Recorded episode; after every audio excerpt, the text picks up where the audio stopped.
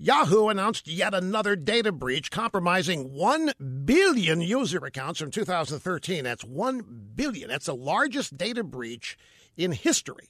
Stolen info included email addresses, phone numbers, birth dates, and passwords, all of which can be used for identity theft. Passwords can be used to access other accounts, and the information in your email account could include sensitive personal information that a thief can use to piece together your identity. But once you are a Lifelock member, if you become a victim of identity theft, their U.S. based team will work to resolve your case and put you all back together. Now, folks, no one can prevent all identity theft or monitor all transactions in all businesses, but nobody's better than Lifelock. Join now. You'll get a special 15% discount. Just call or visit lifelock.com and use promo code RUSH15.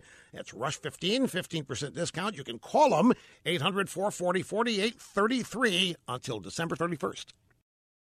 Remember 2008? Students all over America jumped on the Obama bandwagon of hope and change.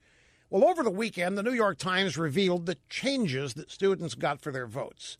City University of New York, the largest urban university in the country, 45,000 employees, over a quarter million students.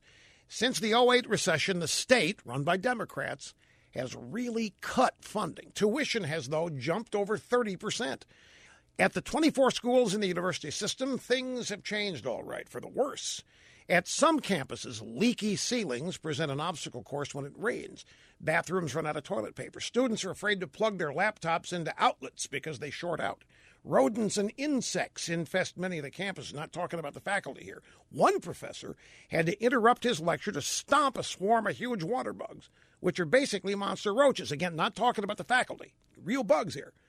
And that's just scratching the surface. The staff is stuffed with overpriced administrators, while the unions threaten to strike because employees have not had a raise in six years. Whole system is collapsing despite millions spent on it.